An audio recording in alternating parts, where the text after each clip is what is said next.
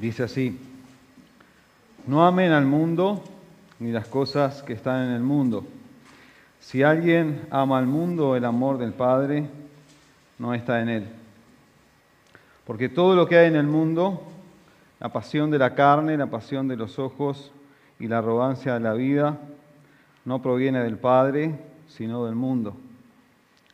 El mundo pasa y también sus pasiones, pero el que hace la voluntad de Dios permanece para siempre. Oremos una vez más. Amado Dios, te alabamos en esta mañana, estamos delante de ti como tu iglesia. Gracias por todo lo que has hecho por nosotros. Gracias por tu gran obra de redención para nuestras vidas. Gracias por salvarnos desde antes de la fundación del mundo y tener preparado para nosotros un lugar en tu presencia. Gracias porque hoy podemos ser tu iglesia y podemos compartir tu palabra y podemos alabarte y exaltar tu nombre. Señor, que hoy nos, guíes, que hoy nos enseñes, que hoy nos capacites, que hoy nos hables, Señor, en este mensaje de Primera de Juan. Te lo pedimos en el nombre de Jesús. Amén. El 8 de junio del 2022 sucedió un hecho que involucró a nuestro país y que con el pasar de los días cobró repercusión internacional. Sucedió que un avión de gran porte, un Boeing 747, que se encontraba varado en Buenos Aires, solicitó al Comando del Espacio Aéreo Uruguayo permiso para un plan de vuelo que consistía en entrar en espacio aéreo uruguayo, aterrizar en el aeropuerto de Carrasco, cargar combustible y retornar a su país. Tal vez algunos de ustedes lo, recuerden. Hasta ahí no hay nada extraño en todo esto. Y de hecho se había dado el permiso por parte de las autoridades para que esta aeronave pudiera llegar. Pero desde que se tuvo conocimiento ese mismo día de que este avión estaba involucrado en acciones de una organización internacional terrorista y que tanto la nave como sus tripulantes estaban siendo investigados por transporte de dinero y armas con fines destructivos, inmediatamente y estando el avión en el aire, viniendo hacia acá, se le avisa por medio del controlador aéreo que el permiso había caído, que debía retornar a Ezeiza. Luego de lo sucedido, el ministro de, de nuestro país dijo, y quiero leerlo para para que sea lo más exacto posible. Dijo así, nosotros tenemos como forma de conducirnos en esto evitar cualquier circunstancia. Cuando tengamos conocimiento como lo tuvimos acá, evitar cualquier sospecha que pueda significar una amenaza para la seguridad del país y de los uruguayos. Esto es algo que está inspirado en obligaciones constitucionales que tenemos, obligaciones legales que el Uruguay tiene y ha ratificado desde el punto de vista internacional también, y en lo que significa la política de defensa nacional del país. Aquí había información que alertaba sobre este avión, los antecedentes de este avión, y que había servido en una circunstancia para apoyo logístico por movimientos de organizaciones terroristas. De la misma manera, el apóstol Juan hoy nos manda a que inspirados o motivados sobre las bases de nuestra herencia en Cristo, como vimos en el estudio anterior de esta epístola, los versículos que preceden a la porción de hoy. Esto es el perdón de nuestros pecados. Esta es nuestra comunión con el Padre. Y es la fortaleza y victoria por medio de la palabra que rechacemos al mundo y las cosas del mundo. El título para el mensaje de hoy es El mundo que debes rechazar.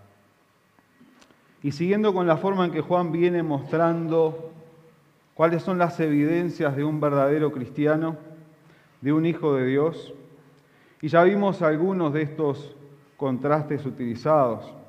Esto es que andamos en luz y no andamos en tinieblas, que guardamos sus mandamientos y no practicamos desobediencia que amamos a nuestros hermanos y no los odiamos.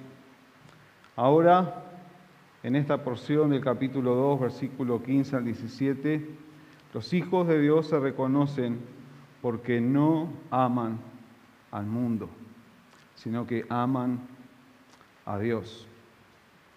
Y alguno tal vez pueda preguntar, ¿por qué no debo amar al mundo? Y básicamente hay tres motivos que vamos a ver y dan respuesta a esta pregunta. No debemos amar al mundo porque hay un mandato. No debemos amar al mundo porque hay motivos. Y no debemos amar al mundo porque hay una promesa. Hay un mandato, hay motivos y hay promesa. Vamos a ver entonces la primera respuesta a esta pregunta. ¿Por qué no debo amar al mundo? Porque hay un mandato. Y vemos dos cosas aquí. Y lo vemos en el versículo 15. No amen al mundo ni las cosas que están en el mundo. Si alguien ama al mundo, el amor del Padre no está en él. Este mandato contiene en su estructura si observamos con cuidado, como una pequeña fórmula no ni sí, no ni sí. Ustedes la pueden ver en sus Biblias, que hace que tomemos muy en serio lo que aquí se nos dice. Estas tres pequeñas palabras nos muestran algo que no debemos hacer con un énfasis o ampliación y con una condición de fondo que implica algo. Por lo cual analizaremos cada parte con mayor detenimiento. Pero es importante decir que Dios, a través del apóstol y en esta forma de escribir, al usar estas pequeñas palabras, no ni sí, quiere llamar especialmente tu atención sobre este tema de que no debemos amar al mundo. Habiendo sido apercibidos de esto, vamos a ver en segundo lugar en qué consiste este mandato. En primer lugar, no amemos al mundo. No amen al mundo. Y vemos en esta declaración la primera de estas tres palabras pequeñas, no, que le da el carácter negativo al mandamiento. Aquí la palabra amar, derivada de la palabra griega ágape, significa tener gran afecto, tener gran devoción o gran cuidado o una gran lealtad hacia algo o alguien. Y ese algo que se nos manda no amar es el mundo. Este mundo sin lugar a dudas no es el mundo natural que Dios creara de forma perfecta, como lo vemos en Génesis 1. El maravilloso universo que cuenta de la gloria de Dios y se nos relata así en el Salmo 19. Ni tampoco es el mundo de los hombres a quienes Dios ama, como el mismo Juan en su Evangelio menciona en el capítulo 3 verso 16 que todos bien conocemos, porque de tal manera amó Dios al mundo que dio a su Hijo unigénito para que todo aquel que cree en Él no se pierda, mas tenga vida eterna. Así que existe una tercera derivación de la palabra cosmos para mundo, que refiere al sistema organizado de vida en rebelión a Dios, gobernado por el diablo. Un sistema organizado de vida en rebelión a Dios, gobernado por el diablo. Este es el mundo que no debemos amar. Este es el mundo que no es digno de nuestro afecto, ni de nuestro cuidado, ni de nuestra lealtad. Y en este sentido, para mundo es el que se repite muchas veces en la porción que hoy estudiamos, es este sistema organizado de maldad. Si queremos ver un inicio de este mundo en el primer libro de la Biblia, podemos verlo en Génesis 11.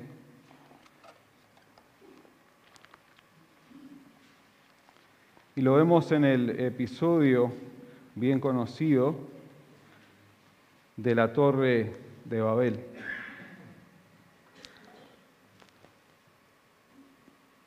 Este pasaje nos ayuda a entender cómo se ve este tipo de mundo. La Torre de Babel es un ejemplo de este sistema. Y voy a leer para ustedes. Génesis 11, del versículo 1 en adelante. Toda la tierra hablaba la misma lengua y las mismas palabras. Según iban hacia el norte, hallaron una, llanura en la tierra de Sinaí y se establecieron allí. Y se dijeron unos a otros, vamos, fabriquemos ladrillos y cosámoslos bien. Y usaron ladrillo en lugar de piedra y asfalto en lugar de mezcla.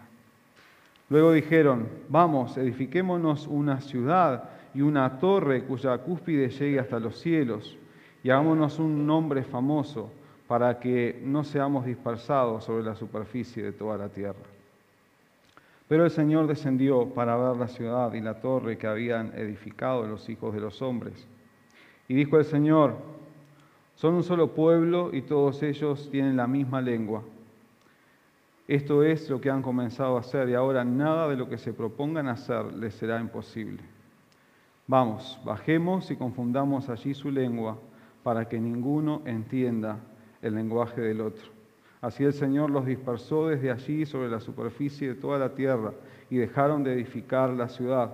Por eso la ciudad fue llamada Babel, porque allí el Señor confundió la lengua de toda la tierra y de allí el Señor los dispersó sobre la superficie de toda la tierra. Esta es una visión de un sistema organizado de vida en rebelión a Dios, gobernado por el diablo.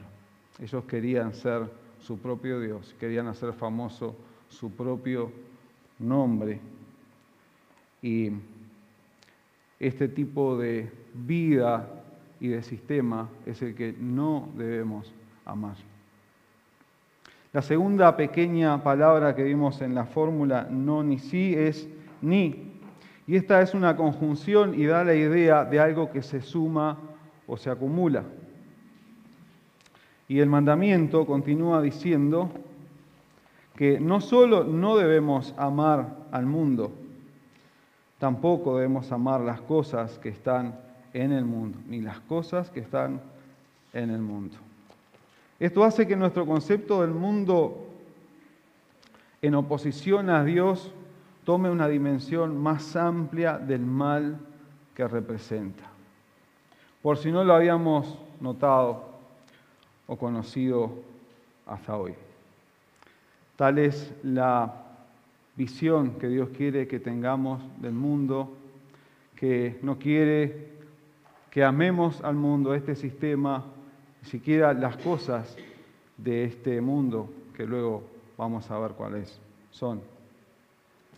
Y la fórmula termina con un sí, no ni sí. También una conjunción que expresa una condición. Y podemos verla en esta tercera sección del mandato,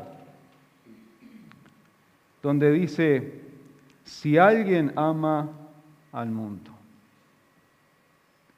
Esto parafraseando sería algo así como decir, bien no debería pasar, casi seguro que no, pero sepan que si alguno por ahí ama al mundo, si se diera el caso entonces de que alguien amara el mundo, y aquí viene la implicación, entonces el amor del Padre no está en él.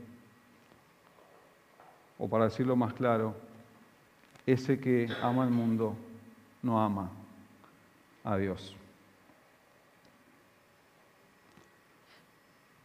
Si alguno ama al mundo, es solo señal de que no ama a Dios.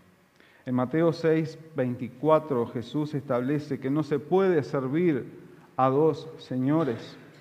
Nadie puede servir a dos señores porque o aborrecerá a uno y amará al otro, o apreciará a uno y despreciará al otro. Ustedes no pueden servir a Dios y a las riquezas. También Pablo escribiéndole a Timoteo en capítulo 4, versículo 10, lamenta decir, pues Demas me ha abandonado amando este mundo presente y se fue a Tesalónica. Y de Santiago 4.4 aprendemos este verso que estudiamos en su momento. Oh almas adúlteras, ¿no saben ustedes que la amistad del mundo es enemistad contra Dios? Por tanto, el que quiere ser amigo del mundo se constituye en enemigo de Dios. Yo te pregunto en esta mañana, ¿cómo están tus afectos? ¿Cuál es el objeto de tu devoción? ¿A quién le das tu lealtad? ¿A quién amas? ¿A Dios o al mundo? Y esto responde entonces Em, a la pregunta ¿por qué debemos amar al mundo? Es la primera respuesta. Debemos no amar al mundo porque Dios lo manda, porque este es su mandamiento, es un mandamiento específico, es un mandamiento intenso que tiene énfasis y nosotros debemos prestar atención. La segunda respuesta para esta pregunta, ¿por qué no debemos amar al mundo? es porque hay motivos o razones, y dos en particular. Y lo vemos desde el versículo 16, que dice, porque todo lo que hay en el mundo, la pasión de la carne, la pasión de los ojos y la arrogancia de la vida, no proviene del Padre, sino del mundo. Todo lo que hay en este sistema organizado en rebelión a Dios, gobernado por el diablo, todo lo que hay en el mundo proviene del mismo diablo. No hay nada que provenga de Dios. Y lejos de listar actividades o conductas externas, Juan resume todo lo que hay en el mundo dentro de tres áreas específicas. Entonces, ¿qué es todo lo que hay en el mundo? En primer lugar, menciona la pasión de la carne o el afán por satisfacer deseos físicos, sea en el área sexual, sea en la comida, sea en bebida, sea en descanso, etc. Un afán por satisfacer deseos físicos. En segundo lugar, lo que hay en el mundo es la pasión de los ojos, o el anhelo de adquirir cosas, o fascinación por la apariencia externa. Y en tercer lugar, la tercera área que compone todo lo que hay en el mundo, que podemos resumirlo en estas tres áreas, es la arrogancia de la vida, o la obsesión con el nivel social, una arrogancia por el buen vivir o la importancia de uno mismo. Estas tres cosas son todo lo que hay en el mundo. Y todas las conductas de pecado encuentran su causa o raíz en alguna de ellas. Algunos estudiosos consideran, aunque Juan tal vez no lo tuviera en mente aquí, que en estas tres áreas es en las que el diablo tentó a Eva en el principio. Esto lo podemos ver en Génesis 3, 6, que dice, cuando la mujer vio que el árbol era bueno para comer y que era agradable a los ojos y que el árbol era deseable para alcanzar sabiduría, tomó de su fruto y comió y también dio a su marido que estaba con ella y él comió.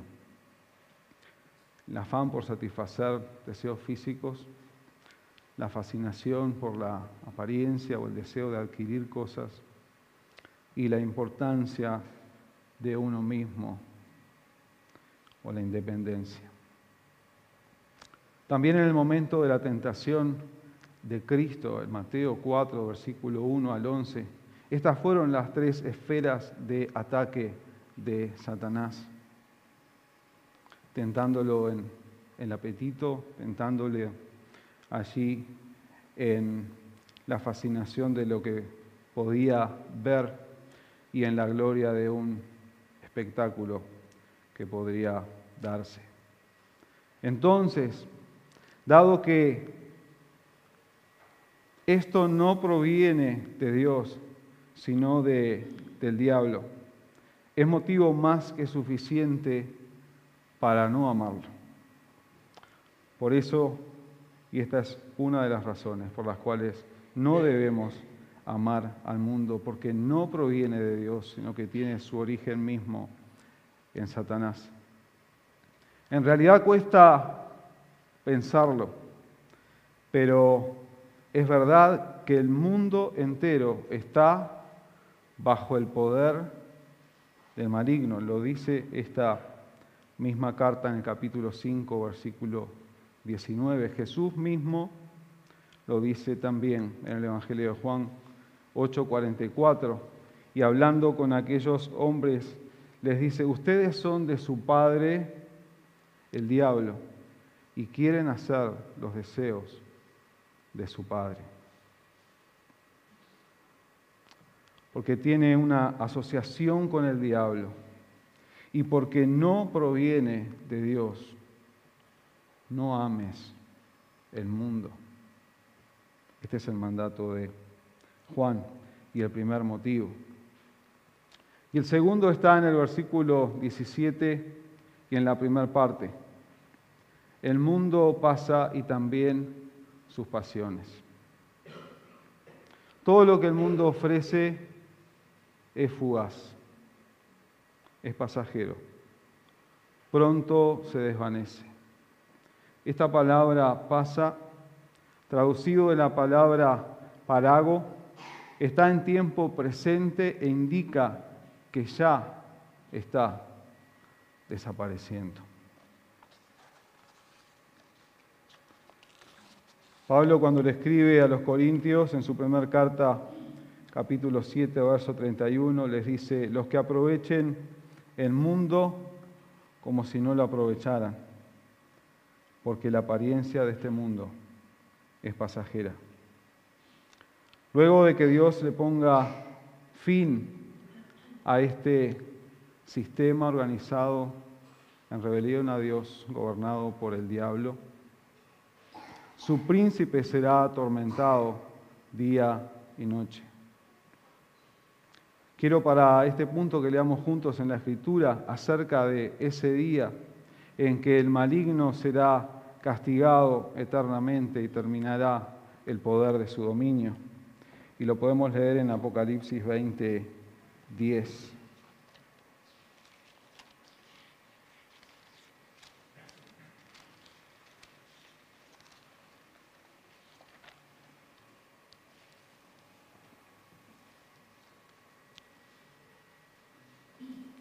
Apocalipsis 20, 10.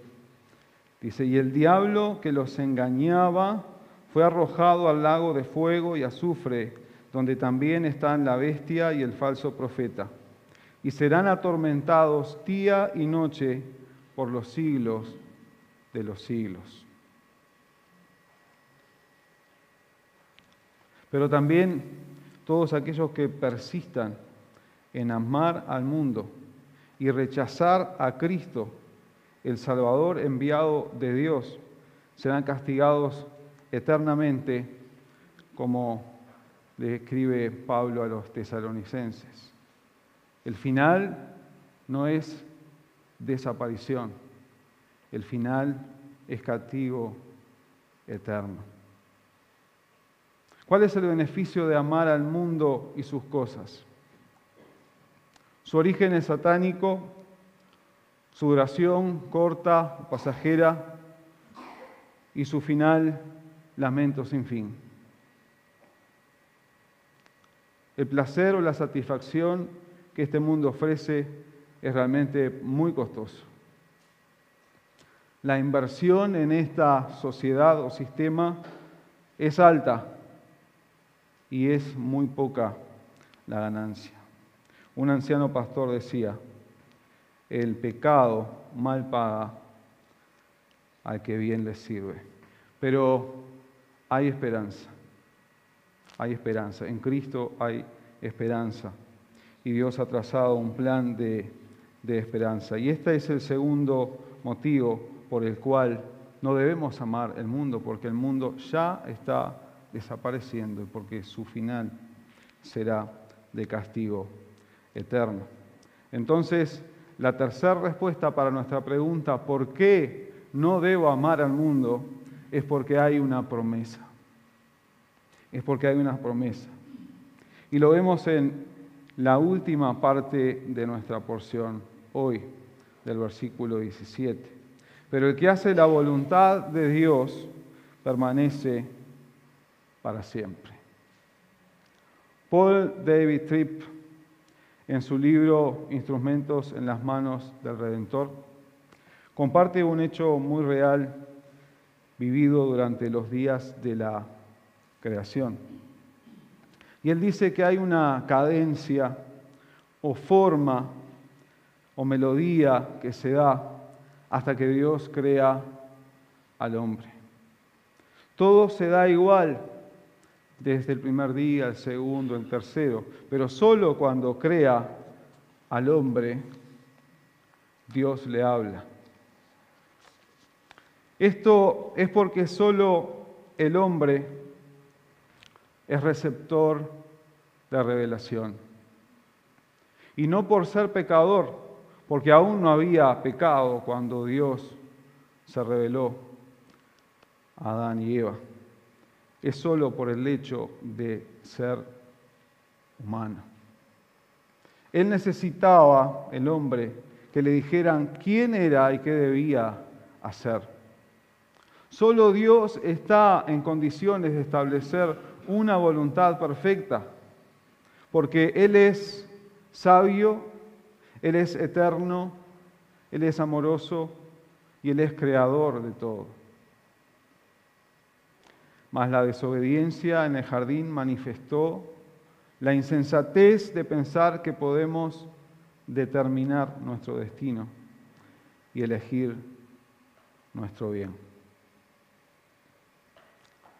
Las bienaventuranzas en el Evangelio de, Lucas capítulo 6, lo estamos estudiando en Mateo, pero quiero compartirles la lectura en el Evangelio de de Lucas.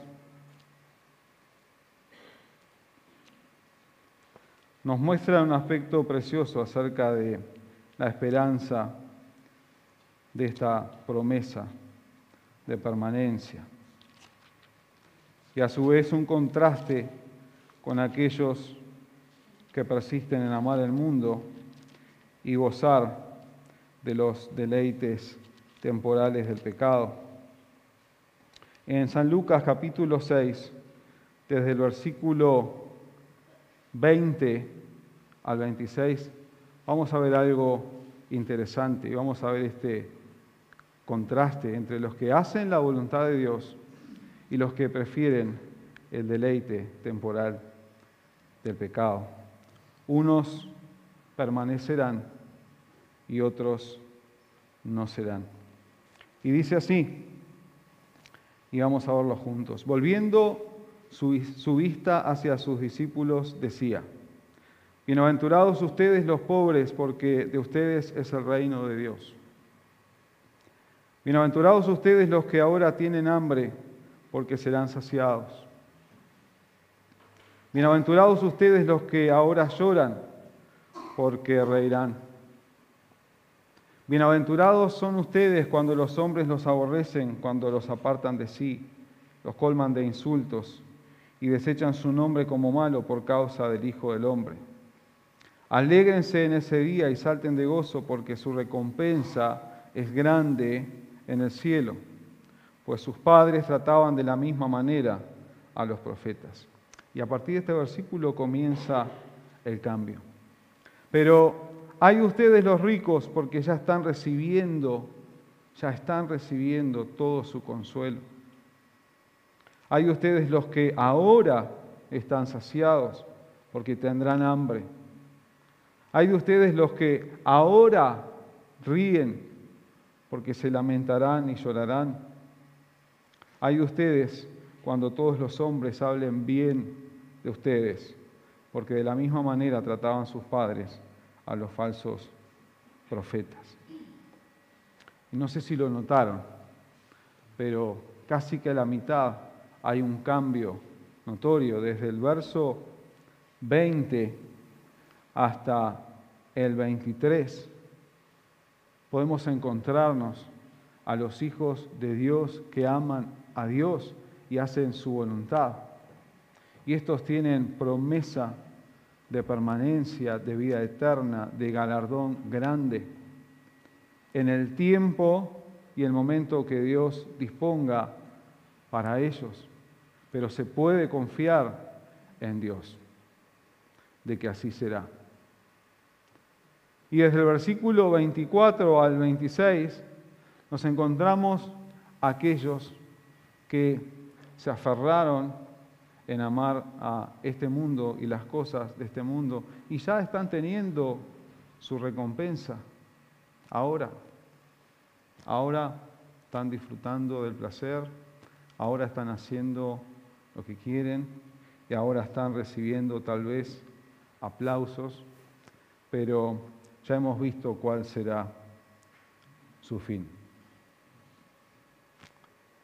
Y esta es la tercera razón por la cual no debemos amar al mundo, porque hay promesa para aquellos que hacen la voluntad de Dios.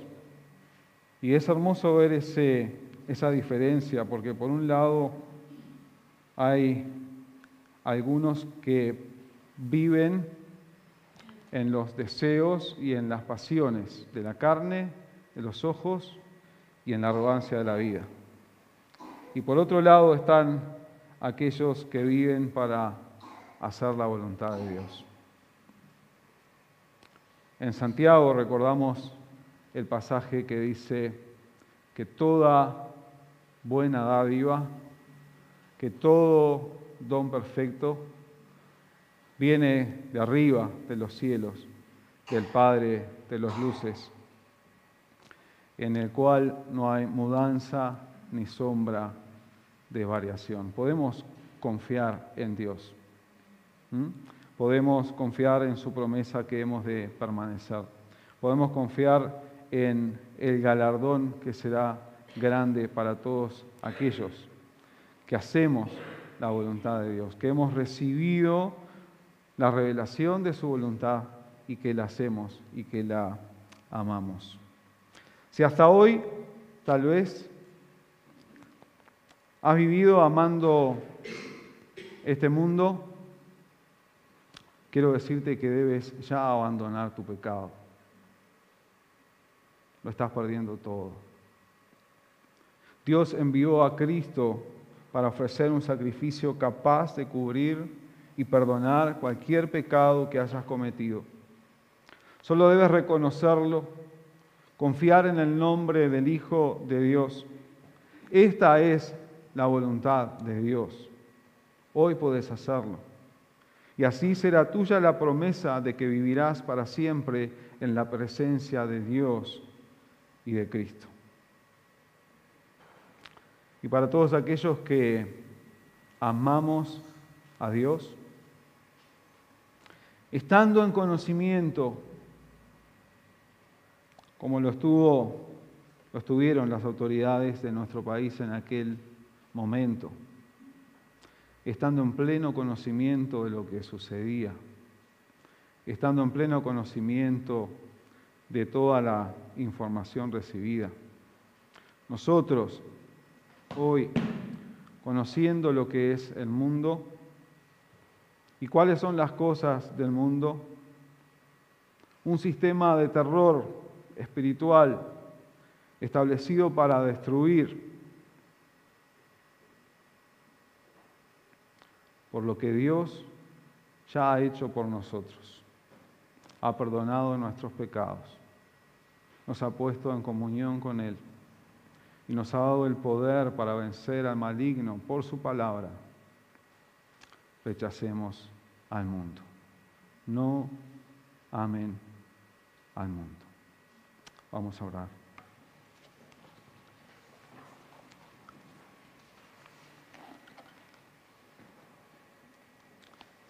Amado Dios, gracias Señor una, una vez más por este tiempo juntos.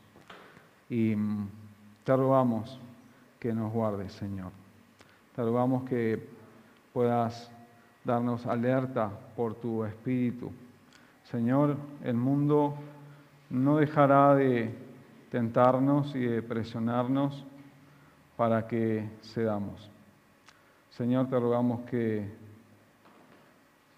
nos ayudes, nos fortalezcas a través de, tu palabra, que abras nuestros ojos y nos des discernimiento, Señor. Te rogamos que podamos guardar tu palabra en medio de nuestro corazón. Que en obediencia a ese salmo que dice, ¿con qué limpiará el joven su camino? Podamos responder y, hacer guardando tu palabra en nuestro corazón. En mi corazón he guardado tus dichos para no pecar contra ti. Señor, salva a aquellos que están en este sistema organizado, rebelándose contra ti, gobernados por el príncipe de este mundo. Abre sus ojos, oh Dios, por tu espíritu, por tu palabra, que la esperanza del Evangelio obra en sus corazones, en sus mentes, que les rescates del reino de las tinieblas y los traslades al reino de la luz. Señor, aquellos que estamos en ti y que te amamos, que nos ayudes a permanecer y hacer tu voluntad. Te pedimos esto en el nombre de Jesús. Amén.